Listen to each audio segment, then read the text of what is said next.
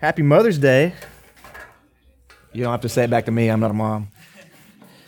Tricked off for a second. Y'all just going with it. It is so good to, to see you, to be here today. We're going to be continuing in John chapter 8, starting in verse 12. Um, man, I just want to say this, man. Today is, uh, is a fun day for so many. For so many people, it's such a day of, of celebration and honoring. And we just want to honor all of our our moms here today. We hope that you feel celebrated and loved. And um, we know that today can, as, as much as it is a great day for some people, for some people it's a tough day.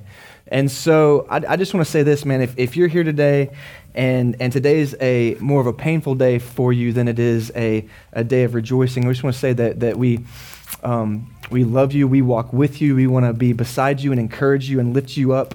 And, uh, and just we want to be there with you and for you um, because we know that sometimes there's, there's some tough things that come along with this day as, as well as some, some great celebration. Even for some of us, it, it might be both. It might be um, celebrating a, a, mom that we love, but also mourning a mom that, that we've lost. And so um, I just want to say, man, if that's you today, we love you and we want to walk with you and we pray for healing and hope and encouragement uh, for you.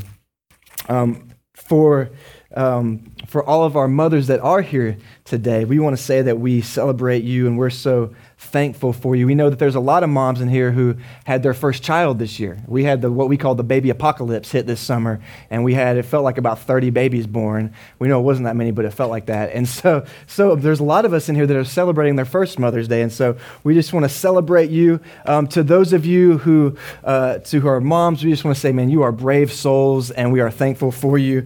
Um, that you're in the trenches with the little ones every day. You wear the badges of stains and um, food and smells that you're not quite sure what it is. Um, we're thankful for you. We're better for having you here with us. And we just want to say to all of our moms here on this Mother's Day, we, we want to walk with you. We know that mothering is not for the faint of heart and that you are a real warrior that we have in our midst. And so we appreciate you. We're better for having you here with us. So thank you for all that you do and really teaching us a heck of a whole lot. Uh, I got my the card I'm giving my mom says, uh, I probably shouldn't tell you all this. It says, man, it says, you must be a great mom. And you open it, it says, because look how awesome I turned out. And so she's, uh, I showed it to Katie, and she goes, that definitely covers your relationship with your mom. So, um, anyways, I just want to say that this morning. We're so thankful that you're here. So let's, let's pray before we jump in. Father, I love you. Thank you so much for who you are. Thank you that um, for all of the, the special. Uh, uh, moms in our lives, even whether they're biological moms or spiritual moms or just women who have influenced our lives, Father. Thank you so much that you uh, use and move and, and just show such strength uh, in these people, God. We're so thankful for their impact in our lives. God, I pray that you would bless them and encourage them this morning. In Christ's name we pray. Amen. We're going to be in John chapter 8, starting in verse 12. And they're giving me a hard time this morning because I'm only using one verse. They're like, What kind of pastor are you? I'm usually give you a book. So we're just going to use one verse today. It says, Then Jesus spoke to them again I am the light of the world. Anyone who follows me will never walk in darkness, but will have the light of life. Since I'm only using one, one verse, I'm going to repeat it. Then Jesus spoke to them again I am the light of the world. Anyone who follows me will never walk in darkness but will have the light of life. How many of us in here today would agree that light is a good thing? We like light, right? I, I remember being a kid, uh, one thing that I needed every night, and don't make fun of me, was I needed that nightlight. And for us, it wasn't so much a nightlight as my, my parents would like leave the door cracked with the hallway light on. And it just made us made me feel safe. And I was thinking about this there when I was a kid, like seven or eight or 17, I don't know which one it was, but one of those. Uh, we, we were staying at my grandparents' house, and my grandparents live in the country. And for you city folk, y'all might not know this, but the country is a little bit different than the city. Like, it gets really dark at night.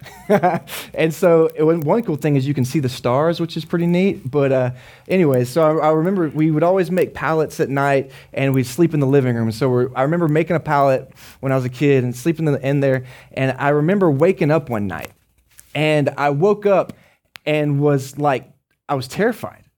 Like this deep fear came over me because I remember holding my hand up in front of, or at least what I thought was in front of my face and not being able to see it.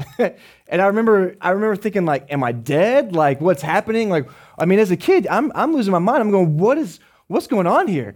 And I remember, like, seriously hyperventilating, getting scared, and then seeing this beautiful thing out of the corner of my eyes. And it was 12 o'clock blinking, 12 o'clock, 12 o'clock, 12 o'clock, 12 o'clock. I was so thankful that my grandmother did not know how to set a VCR, right? and so I turned, and I'm for for you younger folk, that's that's a DVD player in the old days, right? And so, anyways, so I was so thankful that she didn't notice it because I just I turned and it was like my saving grace. That thing blinking 12, 12, 12. And I remember looking at that and and you laugh, but I'm like, okay, I'm not dead. like that was really my thought. Was like, I'm a, I'm alive. Okay, good. All right, okay. And I I genuinely remember watching that, that, that light blink and just fixating on it because it made me feel safe and just fixating on it until I fell asleep and woke up. And every time I see, which I don't see them anymore, but whenever I'd see a VCR or see that, it always throws me back. I always remember that story and how that light made me feel safe. Light is important. Light's important. And we see Jesus step up and he says this thing. He says, I am the light of the world. Anyone who follows me will never walk in darkness, but will have the light of life. And Jesus is speaking to this crowd of people, and he's using this imagery of light, and he's, he knows that they understand the importance of light. As a matter of fact, the Hebrew people not only understood that, hey, light's important, but light was a central, a key theme in the Jewish faith and the Jewish religion. Like it was something that described who God was, it was something that described the attributes of God. It was a way that they understood who God was. Like, for example, it was such a big theme. Uh, you guys probably know this one. Uh, in the beginning, you know, was it says it was God and that He created the heavens and the earth, and the land was right void and formless, and the darkness covered the land. And so God did what? He created. Let's try that one more time. He created. Light. Good job. So He created light. It was in the very beginning, this image of who God was, the creator of light. And darkness is seen as this bad thing that God comes in, creates light, and now that we can see the world. Light was a central theme to the Jewish faith. John 1 5, Joel preached about this when we opened up our series in John. The light shines in the darkness, and yet darkness did not overcome it. Exodus 13, we see God lead the Israelite people out of slavery using light. Psalm 27 1, the Lord is my light and my salvation. Psalm 119, your word is a lamp to my feet and a light for my path. John, the writer of this gospel, uses light, the phrase light, to describe who Jesus was, the works of Jesus, or the attributes of Jesus 16 times in his writing. First John, God is the light, and in him there is no darkness. As Jesus steps up and says, I am the light of the world, he's speaking to a, a Hebrew, a Jewish audience. And yeah, they know that light is important. But more than that, light, God being a light, was a key attribute to how they saw the creator of the universe. And so for Jesus to step up and say, I am the light of the world, he's saying something important here. Not only that, there's something pretty cool going on. They're coming out of this thing called Feast of the Tabernacles.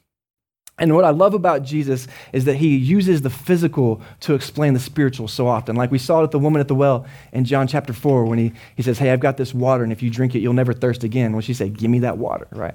At Feast of the Tabernacles, they do this ceremony where they're crying out to God for water. They're crying out for nourishment from God. And Jesus steps up and says, If anyone is thirsty, come to me.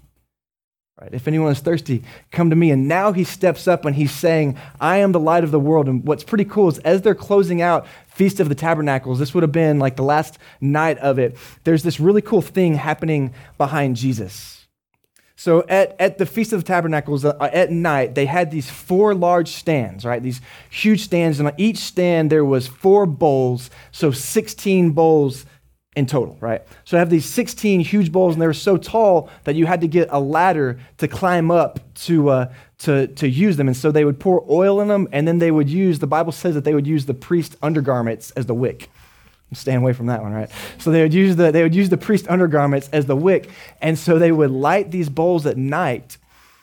And so what's really cool is legend has it, they said that, that when these bowls were lit, when these 16 bowls were lit, it would light up all of Jerusalem. Now, that's a pretty cool picture when you think about this is a world where there's no light after dusk. Like the, the biggest light you're going to have is the, is the candle that you have in your house or the lamp that you're carrying around in your house. And so imagine this picture of all of Jerusalem being lit up by these 16 huge bowls, the flames coming out of them, lighting up the night sky, and Jesus stepping up into that and saying, I am the light of the world. Anyone who follows me will never walk in darkness, but will have the light of life. Jesus knows how to make things memorable, doesn't he? Jesus knows how to say things for effect. I, w- I would imagine if I was one of the Hebrew people that, were, that was standing there watching that scene, those words would be something I would never forget. That, I think that would be something that would stick with me forever. Jesus is making this huge statement I am the light of the world. And this is his second huge I am statement that we see in the book of John. The first one was, I am the bread of life, that we talked about a couple weeks ago. And here he is with his second one, I am the light of the world. So, what I want to do today is I want to take some time and talk about the implications of that. When Jesus steps up and he says, I am the light of the world, what, is, what does he mean by that? There's a lot of implications, there's a lot of places we could go with that, but there's a few things that I want to talk about uh, that uh, I think are very specific to, to us. And so I want to speak to that as far as how that relates to you on a personal level, how that, what that means for us as a church, and maybe even what that means for the world. So, the first thing that we see light do is we, we look at Jesus as the light of the world. The first thing that that means for us. If you take notes, write this down. Jesus as the light of the world, Jesus illuminates. That light illuminates. Have you ever been to like one of those department stores like a Macy's or something? You're, you ever walked in there and you walk through what I call the aisle of death, which is the, the uh, makeup counters? You know what I'm talking about? You go in there, they're like spraying you with, they're like spritzing you with cologne. You come out smelling like 16 different people, and you're like, oh my gosh, I don't even like myself right now, right? And you, you walk through there, and anyways, they have these mirrors in there. And those mirrors, some of you ladies might have these, or men, I'm not, I don't want to discriminate, have, might have these in your, in your uh, bathrooms. They have these mirrors that have these huge light bulbs on them, and they like, expand your face, you know? And so you look at them and they're, they're like sh- lighting up your face and you see things that you never wanted to see. You know what I'm talking about? Like you're like, my nose is that big? Oh my goodness, right? Or like, some of y'all are laughing too hard on that one. That's not that funny. Um, it, or like you start to see like the pores. You're like, what are these black things in my, on my face, right? Like you just see some things you never wanted to see. Well, that's because light illuminates. Light reveals. Light shows us the things that are there that we cannot see without it. The very, the very same thing that made me feel safe as a kid now terrifies me when I look in a mirror, right? Light illuminates. You can see because of it. So, what does that mean for us as it pertains to Jesus? Well, Jesus, as the light of the world, reveals the Father to the world. You, if we were to keep on reading, you would see this conversation happen with Jesus and the Pharisees, and they kind of they don't like the fact that he's calling himself the light because that means he's comparing himself to those attributes of God. He's saying, "Hey, I'm kind of like God here." And so they have this whole conversation. They argue a little bit, and at the end of it, Jesus says, "You don't know the Father because you don't know me." What is he saying there? Myself, I as the light of the world, I reveal who the Father is to the world. I reveal God to the world. So if you know me, you're able to know the Father. You're able to understand the Father. You're able to see who the Father is through me. And so that's why it's so great that we have Scripture. We can watch, look at Jesus' life, and we can understand more about who God is through Jesus. If you knew who I was, you would know God because Jesus reveals the Father. Jesus illuminates the Father. And I'll say this for us as Christians or maybe someone who might not be a Christian in here, before we knew Jesus, before we had a relationship with God, I would say that our souls are walking in darkness. And we meet Jesus, and there's this incredible thing that happens. I don't know how to describe it other than our, we, we meet Jesus, our souls kind of slam into him in one way or another, and he reveals who God is to us. He reveals the Father to us. And it's like for the first time we can see. It's this incredible thing. It's for the first time we can see light. Jesus reveals God to the world. For the first time we can see. And as we walk with Jesus, as we grow in our relationship with God, more about who God is is revealed to us. As we grow deeper in our relationship, we begin to see Him more, understand Him more, know Him more the longer we walk with Him, hopefully. As we walk with Jesus, He illuminates who God is and we know God more. I'd say it like this like the first time we meet Jesus, He awakens our souls and we begin to have a relationship with Him if we repent of our sins and give our lives to Him. And then we grow as we live our lives with Him. It's kind of like this in a way. If, if, uh, if you were to go to me, Katie and I have been married for almost six years now. Got to get that one right. Almost six years now. And uh, if you were to come to me on our wedding day and say, Mike, do you know your wife? Absolutely, I know her. Absolutely, I get her. Absolutely, I know who she is. I understand her. I, I know her fears, her likes, her dislikes, right? And that I wasn't wrong, right? It's true. Right? The first time we meet God, it's kind of like that. And then, as but if you were to come to me now and you say, Mike, did that guy know Katie? I'd say, yeah, but that guy was an idiot. The things he thought he knew, some of those things he was really wrong on. And what happens is, as we've grown together over these last six years, I know her more, I understand her more, I get, like, some things I thought she liked, I understand her extreme dislikes. Like, I thought she liked football. She tricked me. I'm just kidding. She's, she's, you know, you know, I had my, I had my suspicions. But as we've grown in our relationship together, I know her more, I understand her more, I get her. There's a depth to our relationship. And that's kind of what I want you to understand about Jesus as the light. He reveals God to you that initial time when you begin your relationship with Him. And then as you walk with Him, it gets deeper and deeper and you understand Him more, and it's beautiful. So the first thing that the light does is reveals God to us. And I'll say this too to, to you, Christian. If there's if you're a Christian here, you become a representation of that light as well. As soon as you stamp the word Christian on you, you become a representation of that light. And look, don't get it twisted. You're not the light. All right, don't want to, no big heads. But you are a reflection of the light, right? And so I just want to, a uh, little side note, a little warning. Make sure that's what ref, is reflected in you is the light of the world, Jesus Christ, and not something else. So the first thing that light does is reveals God to us. The second thing that light does is the light provides life. This year, Katie planted a garden, and she had this really great husband of hers who built some boxes for her so that she could put them in these raised in these raised boxes in our backyard.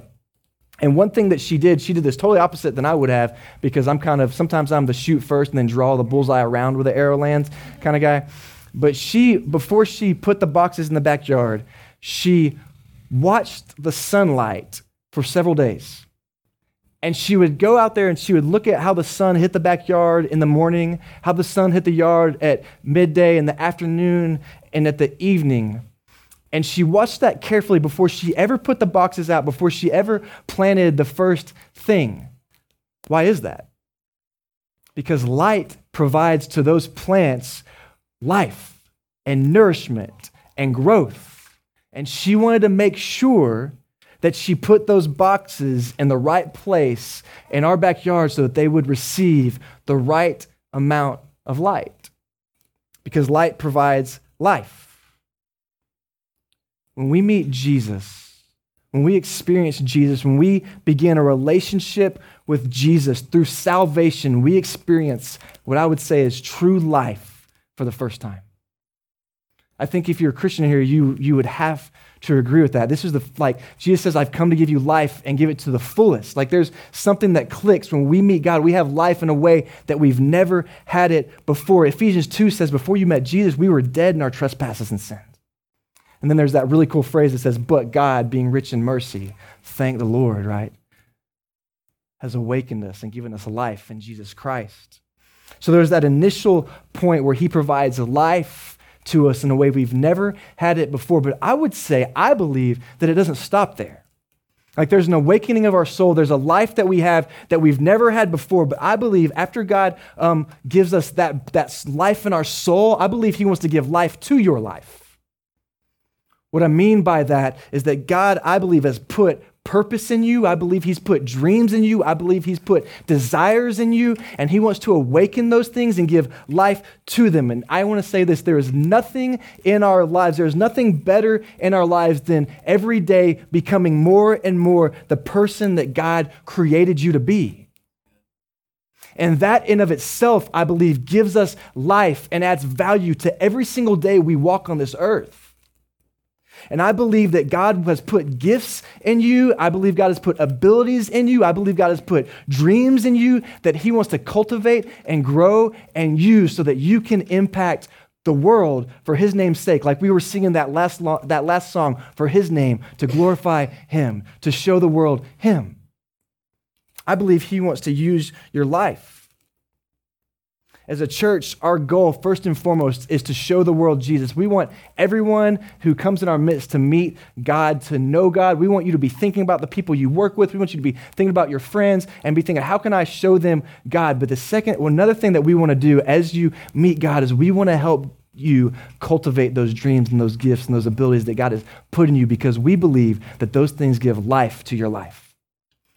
Let me say it this way we want to help you and I believe that God wants you to live a life for God that's on purpose, that's full of purpose, and is for a purpose.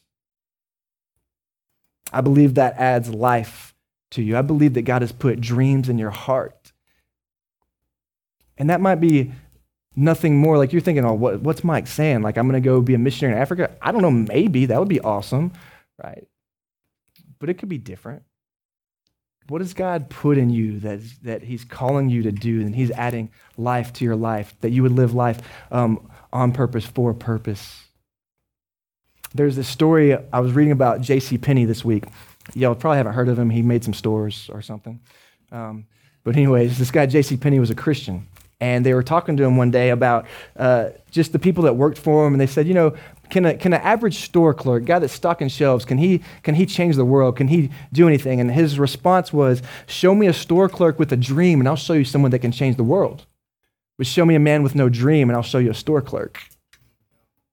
I believe God's put dreams in you, passions in you, abilities in you that He wants to give life to that will make your life full of purpose for His purpose, not your purpose, for His purpose but if we follow Jesus, if we walk with Jesus, his purpose is our purpose, right? Amen, Mike. Oh, thanks. Appreciate that. And I'll just say on that note, finally, um, if you want God to do those things, to cultivate those things in your life, pay attention to where you position yourself. Just like Katie, as she was watching the backyard to figure out where am I going to put these boxes? Where's the best place for these boxes to receive light? You need to pay attention to where you're positioning your life, where you're spending your time, what you're doing with your resources so that you are positioning yourself in the best place where you can receive that light. Does that make sense? Like you need to be around people that will encourage that dream. You need to be around uh, uh, things that will put into you that you will learn more about how to achieve that dream that, dream that are growing you, right? Spending time with Jesus so that he can continue to light that fire inside of you. You need to make sure that you're receiving that light. Where you position your heart, where you position your life, how you position your time, it matters. It matters. So the light reveals God. The light provides life, both salvation, then adds life to our life. And the last thing that the light does is the light, it's the simplest one, you would think. The light chases away the darkness. When I was a teenager and, and kind of in college, uh, there's this bridge that I used to go hang out on, and it's over by my parents' house, and it's above the highway. And so I'd go hang out this bridge, and, and it's really cool because I'd watch, you know, you see the cars go by, and every once in a while, 18 would come by and shake the bridge, and that's a really cool feeling. Um, but sometimes you, you know you'd have those nights that would turn into early mornings and so every once in a while a couple times i'd get one of those nights that i got to watch the sunrise on that bridge and what was really cool or what always really stood out to me was one was just how incredible that made you feel, like as you're watching it, how big that makes you feel, and at the same time, so tiny. It's, it's like this really cool feeling. But secondly, something that I always remember is watching over that horizon, watching kind of how, as the sunlight seemed to chase away the shadows. Right? Like over time, you watch, as, there's almost this line where you see this, the light and the darkness, and over time, the lightness would just kind of chase away that darkness. Light chases away the darkness. I remember as I was talking about being a kid, right? What did I love about that light? If I'm, if I'm sitting in there in my room and I need that night light, what did I love about it? I didn't want the light. I believed the light chased away the darkness. And for whatever crazy reason, as a kid, I don't know where you get it from, but maybe there's just something in us that gets this, uh, this, this truth. Like, I believe that, all right, wherever there's light in my bedroom, like the monsters or whatever I'm scared of, if it hits that, it's going to get it, man. Right? Like it's gonna hit that light and it's gonna, it's gonna disappear or go up in smoke or something. But that light I knew protected me. That light kept me safe. That light, as it illuminated the darkness, it chased away the darkness. And I'll say this to you, and this is one we don't like talking about a whole lot. But as Jesus illuminates our soul, he's going to chase away some darkness in you. And he's as he illuminates your soul, like, like me looking in that mirror in the store, I'm going to see some things I may not like. There's going to be some warts there that I may not like. And he's going to reveal some things about me that I may not want to admit to, that I may not want to see, right? What we call this in the church world is willful sin against God. And God's going to say, Mike, as I'm illuminating your soul, we've got to deal with this. And some of those things might be small, like it might be, Mike, you got to stop flipping off people when they cut you off in traffic. Not that I do that anymore. He talked to me about it, all right? I listened. Some of those things you might not have ever known you even had. There was this person I used to work with that drove me crazy. And then I heard this, the, the phrase or whatever the quote is that what you oftentimes don't like in other people is because you have that own thing in yourself. You ever heard that? What you see in others that you despise is because you got that? And I heard that and I was like, you got to be kidding me, right? Sometimes there's going to be some things God, God's going to reveal to you about yourself that you didn't even know were there. Sometimes He's going to reveal things to you that are deeply entrenched in your soul, that have deep roots, that have affected you, that have hurt you, and may have been strangling you for years. And He's going to say, We've got to deal with this because the light chases away the darkness. And the light kills the darkness. The light kills sin. And it might hurt. And you might have to go make some apologies to some people. And you might have to repent to some people. I've had to do that to Katie before. Not, not uh, forgive her, but apologize to her. And God's going to reveal those things to you, and He's going to want to kill them in you. And it might be hard but hear me Jesus has come to set you free. And so when he points these things out, when he illuminates these things in your soul, it's not to keep you a slave, it's to set you free from slavery. It's to set you free from those things that are strangling your soul, that are killing your relationships, that are hurting your relationship with God. He's come to set you free and as he illuminates, here's the thing you need to hear it's up to your response as far as what he's going to do with it. It's up to your response. But know that he's come to set you free. And as a church, man, that's our heart for you as well. We want you to know God deeply. We want to help you find your purpose so you can live life to the fullest on purpose. And we want you to find freedom Freedom from the things that are hurting you, freedom from the things that are killing you, freedom from the things that you might not even know are there, man. It's not so we, you can look perfect on the outside, but so God can set you free on the inside and so that you can live life to the fullest in Christ. We want to see you set free. One thing I love about this, on the flip side of that, though, as it relates to just the River Church and the, the church universal, the church all around the world. One thing about this truth that I love, right?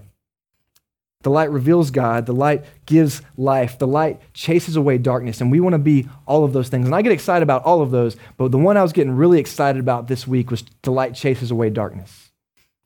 Because what this means for us as a church is that that's our calling too. Like, not just in your own lives. Like, I'm not just showing up at your door, knock, knock, knock. All right, there's some things we got to deal with. Let's chase away that darkness. What I'm talking about is the world on a grand scheme.